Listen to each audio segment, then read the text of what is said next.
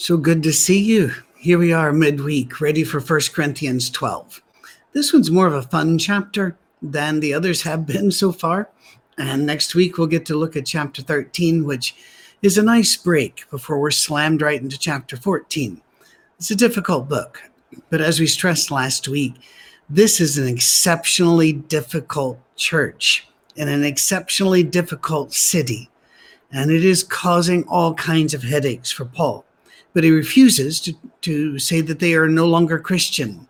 He still holds on to them, and I think that there's a lesson there. You may be wondering where your place is in the church.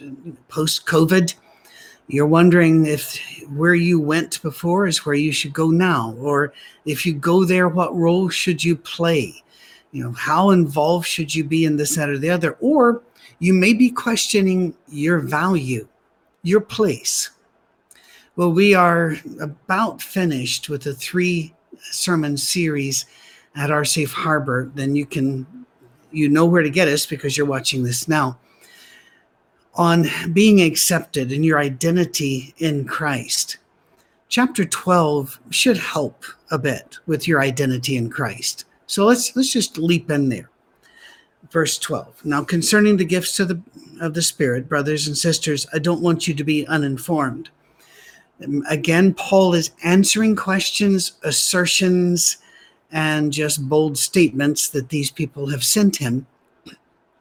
We don't know what the original was, but it seems that they're asking him, What do we do with spiritual gifts, and how do we regulate what happens when we all get into a group?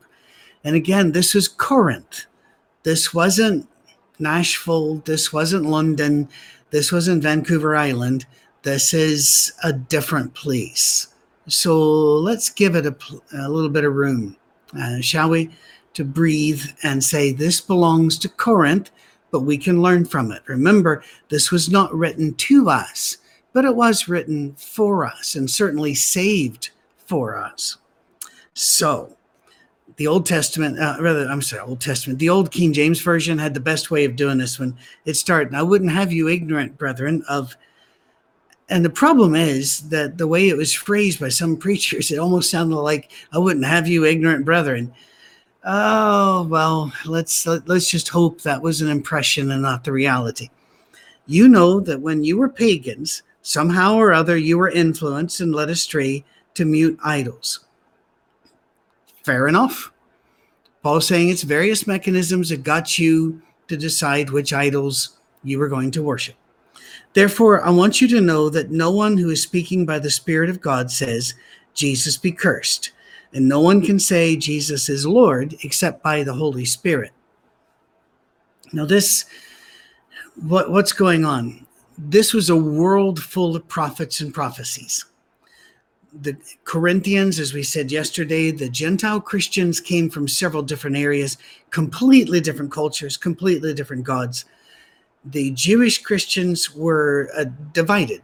They were non affiliated, they were Pharisaic, they were uh, Sadducee. They all brought their stuff together too.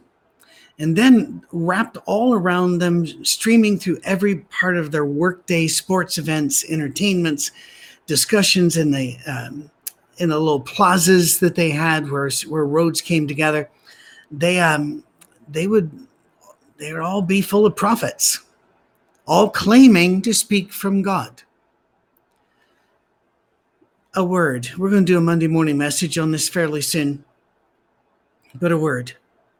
People who say, I just know it, should make you terrified. You should get away from these people. They'll say, I, um, God spoke to me and he told me this, and I just know it. And, and I'm supposed to believe it because you just know it. There have been countless people slaughtered because they somebody thought, I just know we're going to win this battle. I know God is with us on this one.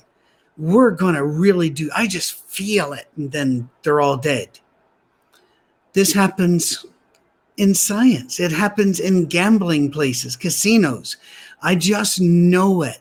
I feel it in my heart or people that have a, a vast amount of disease in them will say, Well, I just know I'm going to be fine.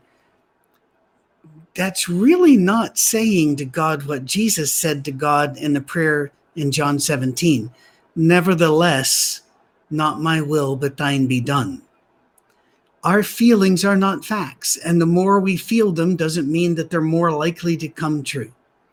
There are going to be millions of people today buying scratch cards and lottery tickets because they just know this is the day. Be careful. And there were people in the church at Corinth just, God spoke to me and he said that, that Jesus is cursed and, and that we are to follow this new guy. You might be thinking, how in the world? Well, many of them believed the Messiah had come. Messiah had died, he's resurrected, he'd gone up to heaven, and, and yet he had not come back for us. And so now God is sending a better Messiah. Yeah, there were things like that going on. You throughout all of history, you have had people that'll say, "Well, I'm Jesus, come back to do it right this time." Whether it's uh, Sun Myung Moon of the Unification Church, or whether it is some guy just leading a cult of 20 people. Be very, very, very careful. But he also goes further and he says, if anybody says Jesus is Lord, the Holy Spirit gave that to them. Now, this has caused no end of trouble for those that uh, I spoke about recently, who said that the Holy Spirit can only work throughout the Word. He never works, and here's the magic phrase separate and apart from the Word. We're just not given that kind of information, and we should not be making those kind of broad statements. It's just wrong. It just is wrong. Jesus will work the way he wants to work in the Holy Spirit too. And Paul says, if somebody is speaking the truth, they're speaking it through the, the power of the Holy Spirit because all truth belongs to God. All truth.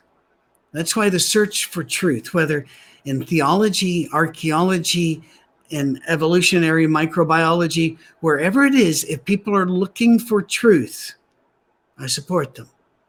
Because when truth is found, God is the author of truth. Conversely, we know that the Bible says that Satan is the father of lies.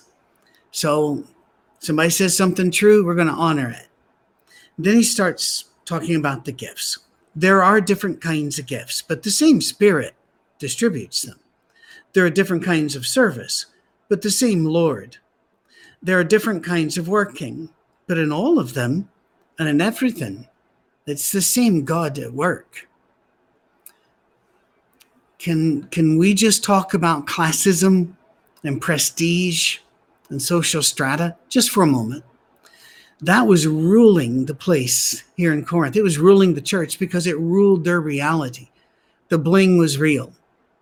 I was reading a magazine this last week. Yeah, like like a like a Neanderthal. I still read some magazines, um, physical magazines with paper. Oh no, and one page was for uh, this really gaudy watch. They're selling it. Now, this particular company sells very inexpensive, one might even say poorly made at times, watches that look like really fancy watches. And there are several companies that have made quite the living off of doing this. I looked at it and I thought, yeah, I want to spend $70 so that when people see me, it just screams, rob this man. Why would you put this on? Well, they were blinging it out and they were they were doing it not only with that, you know, the jewelry and the like, but also with the gifts that they had, their spiritual gifts and their feels, all the feels. They were doing it with their food in the last chapter we saw. It's it was just a circus. And Paul is saying, listen, the one who's picking up the trash and who's gifted at cleaning, that person is gifted by God. The same God that maybe have gifted you to preach or gifted you to sing or gifted you in any other way. All gifts come from God. Therefore, we should not be bragging. We should not be going, well, you know, I my gift is you should tone it down because everything comes from God. I've always had a very soft voice. Uh, this is me yelling. You know, if I was falling off of a cliff, this would be how loud I'd be yelling on the way down. I probably wouldn't even be doing that because I, I'm really quick to understand the situation. So I think I would just be enjoying the view because yelling is not going to cushion the fall. Regardless, I, I just don't have a strong voice. And there are times in my life, there, especially after Cami and I were first married, there were a few years there where uh, allergies took my voice and I would have zero voice for weeks, not even a whisper. It was frustrating, it was frightening. I'm very, very aware that what I do to spread Jesus can be taken away very quickly. My allergens are by uh, by act of God, you know, it it can go away. I'm very aware that when I get in a car, I have no no guarantee that I'm going to survive the journey. I'm okay with that. I get that. And Paul is saying, in all of your life, give glory to God for everything you have and everything you can do because it all comes from God. It's all a gift. At our Safe Harbor Church, at the soundstage where people gather uh, in person uh, to make this video that goes out to all the world, literally now, it has been a joy to watch people step up. And there are some of our young people uh, that man the coffee station, and that is their job, and they are so excited and they want to get there early and they take care of it. And there are others of our children that after we do the little COVID communion cups, ours are better. Ours have we we have um, we have extra nice ones, so it actually feels like you're doing communion. But afterward, there are a couple of kids that jump up, and while I'm speaking or while there's a song going on, they are they're going around collecting the cups, and they are happy to do it. And you know something? The smile on their faces shows that they are using their gift at that time for God.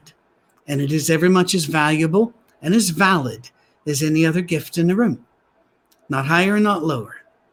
I do believe that God has already given them many other gifts, and He will elevate them from this gift to do other things in His kingdom. But for right now, they're just real happy to do this. Makes me happy too. Everyone, not each one, the manifestation of the Spirit is given for the common good. Very important. Every gift we are given is for the whole body of Christ, not just for us. Therefore, if my gift is singing, which all of you know it is not, but if my gift is singing, I need to be sure that what I am singing is a gift to the room and not a look at me, the talented singer. The same with preaching, the same with anything else. All to the glory of God for the common good. So uh, we sang the blessing um, a couple months ago now. And if you've watched on YouTube, this has become quite the, the phenomena, and, and I'm really glad it has. So you'll hear the blessing sung in Japan or Thailand or in Germany. Uh, I, of course, my favorite one's the one that was done in Scotland. And they do Gaelic in the, in the first part of the song, Gaelic. Well, I love I love Gaelic, and and I have Gaelic, as we would say, uh, and so I love to listen to it. I love to to sing in it and write it and whatever else it can do. So uh, they asked, they said, "Well, could you do the first verse in Gaelic?" Uh, they, they, they said Gaelic. I thought about it and thought about it, and I decided instead to do the, the words that are given about the blessing of God to you and such, non singing before the song, and to tell people that's what was happening. And so it was probably less than a minute's worth. I felt that there's a fine line there where it goes from being of interest to the crowd to being a look at me. And I wanted not to cross that line. Hope I drew it in the right place. To one, there is given through the Spirit, again reminding where you get it from, the Spirit of wisdom. To another, a message of knowledge by the, the means of the same Spirit. You'll hear people refer to they've got a, a word of knowledge from the Lord. Well, you've only got a word of knowledge from the Lord if others back it up. And here's where we get in danger because we tend to clump with people that are about in our same demographic. Maybe we're all white in this particular age bubble, going to the same church, reading the same books, gathering together in the same place, and then we have the end up four or five or six of us have the same word of knowledge, and we assume, well, that just confirms it. Um, it confirms you have shared in common experience. But whether this comes from the Lord or not can only be known when it's offered to the larger community. So, and, and don't assume it's a word from the Lord until the larger community has a has a voice in the matter. What's the difference between wisdom and knowledge? I've been asked. Wisdom is how I'm going to do it the other way. Knowledge is what you know. All right, it's not a I just know. It's these are facts facts, figures. You've you've done the work. You've read the book. This is what you know. Wisdom is how you use what you know. There are many people that have degrees in really difficult subjects, and therefore they have a ton of knowledge, but they have zero common sense. And that's not endemic. I'm just saying there are examples of that. We also have people who never made it past elementary school, who everything they do and say around people is just full of wisdom. So do not confuse the two. And do not assume that because you have one of these gifts, you have the other. I have quite a lot of knowledge. I've read an awful lot. I still read a lot. It's what I do for fun. That does not mean that everything that I say and do, think, and decide is wise. I need to understand that wisdom very often is a function of the community. Um, but pick your community wisely. If your community is throwing rocks and stealing things, that's not a wise community. So, to another is given through the Spirit a message of wisdom and knowledge, but means of the same Spirit, to another faith by the same Spirit. Yeah, there are people who have a gift of purer, stronger faith than I think I'll ever have. As I told you in a recent Monday morning message, I think every preacher feels like a fraud sometimes and has to think, why do I believe? And has to go through all of this stuff again. I've met preachers who have told me, like Billy Graham, I didn't meet him, but they, like he, said that they never had one single doubt from the first time they gave their life to Jesus. Now, I don't understand how that's possible, but I believe them. They have no reason to be lying about such a thing. Then, even though I cannot comprehend it, it doesn't mean that that doesn't exist. And I, I talk to God and say, I kind of wish I was one of those guys, but He knows not all of His kids are the same, and He loves us all the same, though. So I may be God's problem child, but He treats me awfully nice, and I really appreciate that. So, faith. If you have great faith, don't diss others for not. You, where'd you get that faith? It wasn't your intellectual prowess, it was a gift of God. And to another healing by that one spirit. Okay, you know, that's, that's been given some people fits, and they'll say, but you know, this church over here claims that they can do healings. And if you remember in the Americas, um, when was that really? Like, was that like 30s, 40s, and 50s? Did it go much beyond that, like 60s, where you had tent meetings and there'd be healing at the tent meetings? That, that could still be going on. I just haven't heard of one for quite a while. You know, Billy Graham and Oral Roberts both started out as healers, and Billy Graham moved more to speaking uh, and, and having just evangelistic meetings.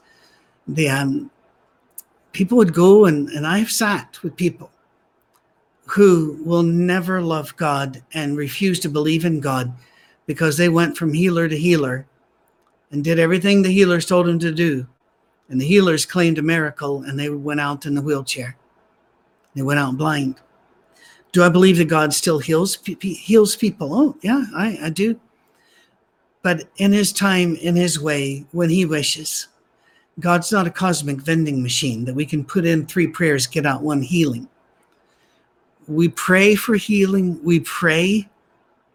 I do for my friends who have cancer, for my friends who are heal are, are, are suffering from abuse in their past or whatever it is.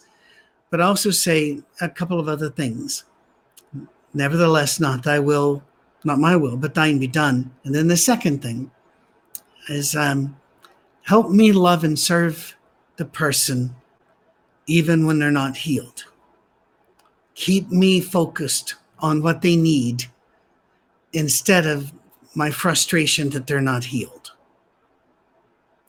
But there are people that their presences are healing.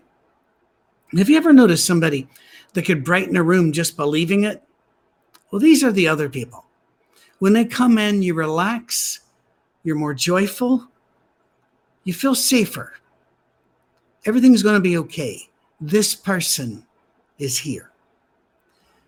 We have found that there are certain people that when they go and visit you in the hospital, your immune system just works a little better for a while. Your blood pressure goes down, or if it's too low, it comes back up to where it needs to be. There's a re- just in their presence of Christ. Now, when they leave, you're not following them. Your cancer's not gone. You didn't grow your leg back or whatever, but you did get better. And there are other people who heal churches, heal relationships, heal broken marriages. So let's not discount a gift there. To another, miraculous powers. You know, I'm not so sure I've seen a person who's been given that warrant in recent decades, centuries, maybe, but I've not been around for much of that. And I've not traveled the world. You know, I've traveled my bets of the world. World's a big place. I think it's 197 countries. I've not been to a lot of those. And so I cannot speak authoritatively. I can just say that every miraculous healer I've ever seen who promotes himself that way has been shown to be a fraud. And I think we need to be very careful.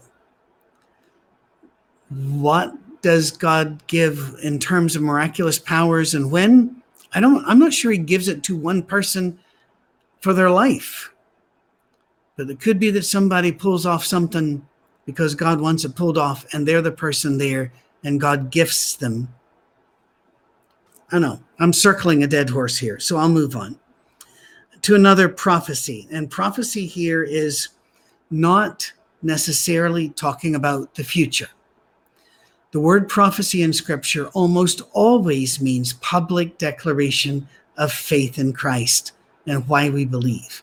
So it's preaching, it's public teaching. If you actually do a word count and you do all of this work, you'll find that even the prophets of the Old Testament spent about 25% of their time on the future. The rest of it was talking about now, calling people to live righteous lives in the here and now. Some are gifted that way. Some are, are, are not. And I've had people who insisted that they were and they just were not. I insisted I was not. And God keeps saying that I am. I have fought God every step of the way. I would really love to serve God by doing something that isn't public speaking because it still terrifies me. But, and by the way, what I say terrifies others, so I guess it's all fair. Uh, you, you take what you're given as a gift and you do it because it's not given to you for you. It's given to you for him. He does not give you the gift you want. He gives you the gift he needs for the common good. To another, distinguishing between spirits, you know, that's a real issue. Sometimes people have a really great idea, or I'll have a really great idea, and I'll wonder, did that come from God? Or did that come from the enemy? I'm not really sure wh- which one is actually wanting me to move right now because I don't see the pitfalls. I don't see the future. And so I have a group of people, and they're all over, and I'll email them and say, here's the situation. I'm not sure whether this is of God or not. I did that with the formation of our Safe Harbor Church. I fought it for two months, saying, no, no, this will never work. I am too old to lead such a thing. Who am I to? I was willing to go mop floors at Walmart if that paid the bills. I was offered positions, um, a chair of psychology, a, a dean position in another uh, universities. I was offered offered ministry jobs in three different denominations, including Churches of Christ. And I was going, you know, I, I'm, I'm this is new to me. I have no idea. I sent it out and it came back, do it. So we're doing it and hope this is of God. It has been blessed of God. I will tell you that. This has been amazing. And if you want to jump on something which is moving at high speed for Jesus, this would be a good place to jump on. Uh, I need people to help me discern spirits, to another speaking in different kinds of tongues. And I like the way the NIV does it here. Um, in different kinds of tongues is trying to translate the word here. The word here is not unknown tongue, as in not known on earth. The old phrasing unknown tongue meant a tongue, a language they had not studied. If you notice, the first time this shows up is in Acts 2, where when the Holy Spirit descends upon them, tongue, tongue, uh, tongues like as of fire are on their head, and they're preaching to the crowd. The people's response is not, we're hearing unknown tongues. It is, how is it that we're all hearing in the tongue in which we were born? They heard language, their language.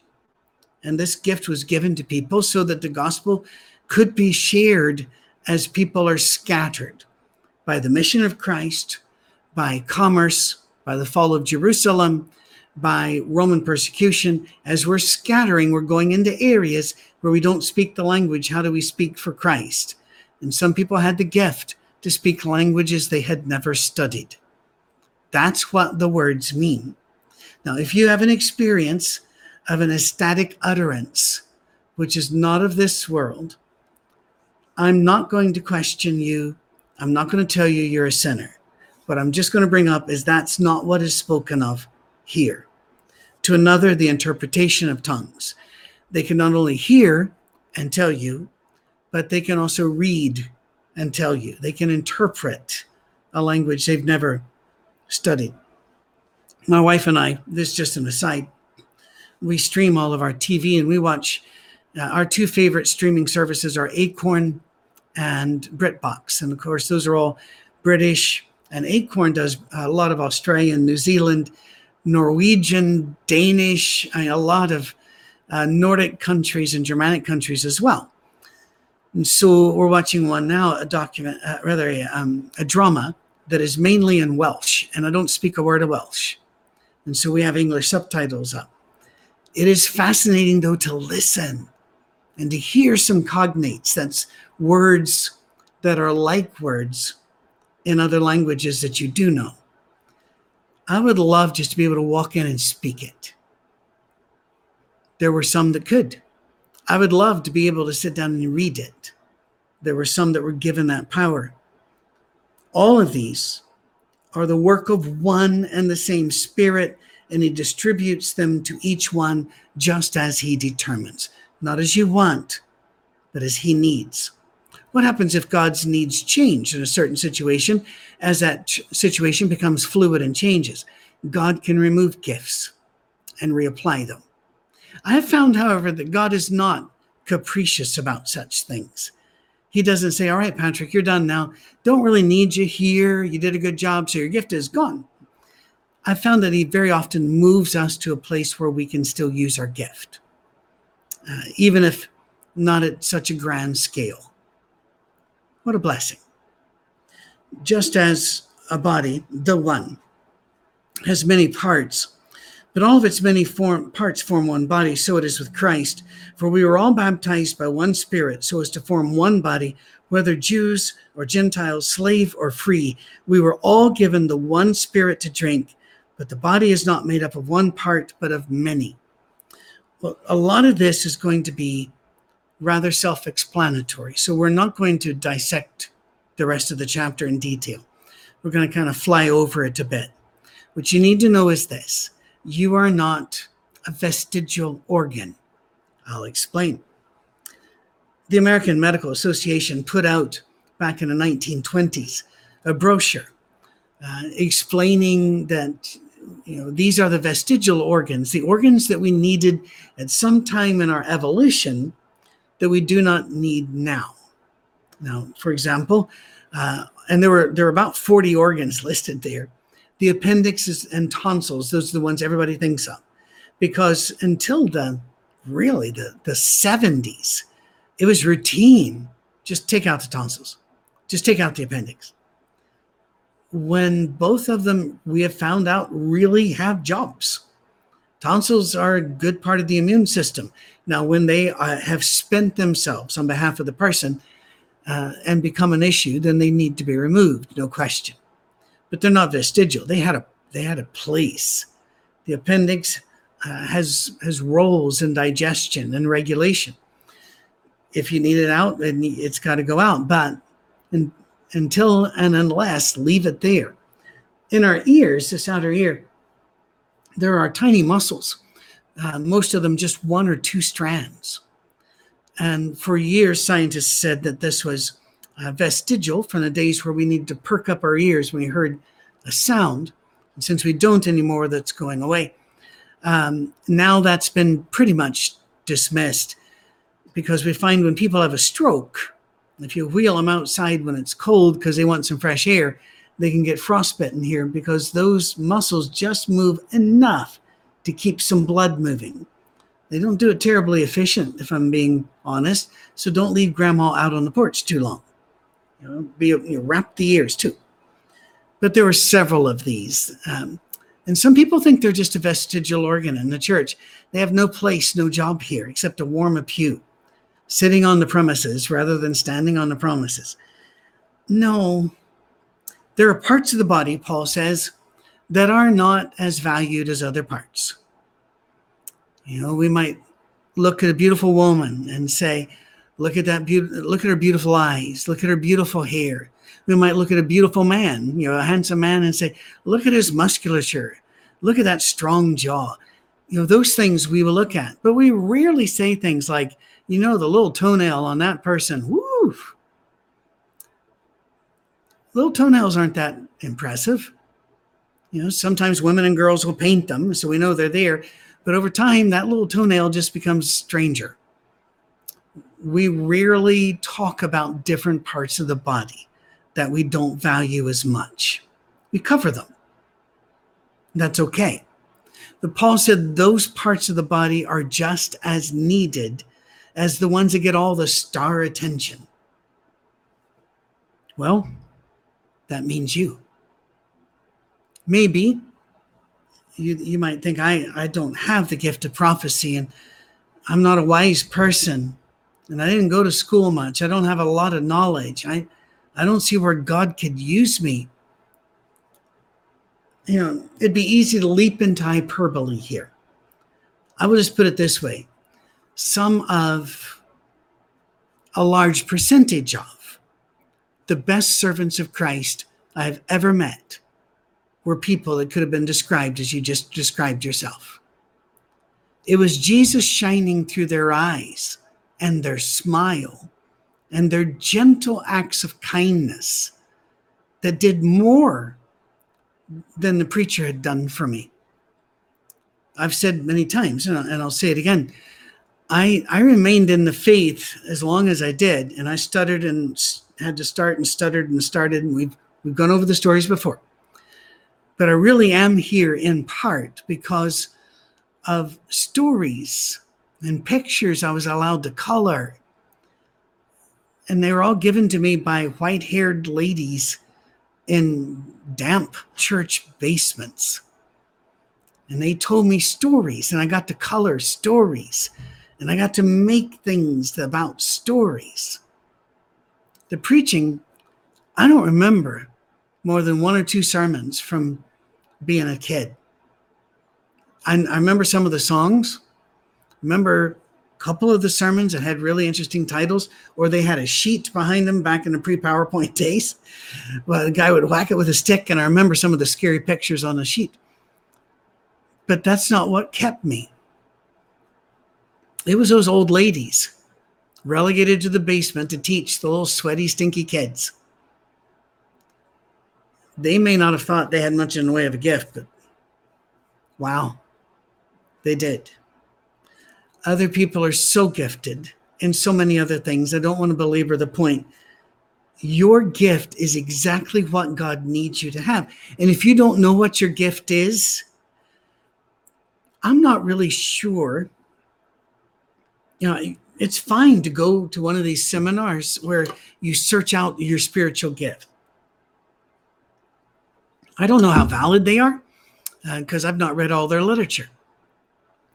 What I will tell you is that I truly believe in God and that God is tough enough and wise enough and loving enough to make sure you're you're doing it. You're doing what you're supposed to do. Somebody gave me the greatest compliment this last week. They said that I have the gift of treating every person in front of me as if they were the center of the universe. I need to hasten to add that I do not deserve that compliment. But it was one of the kinder things anybody could have said. You may have a gift which you think is terribly minor, but if you treated every person in front of you as if they were the center of the universe, God would find a way to use your gift to his advantage, and it would be a beautiful thing. So, verse 27 as we close this You are the body of Christ, and each one of you is part of it.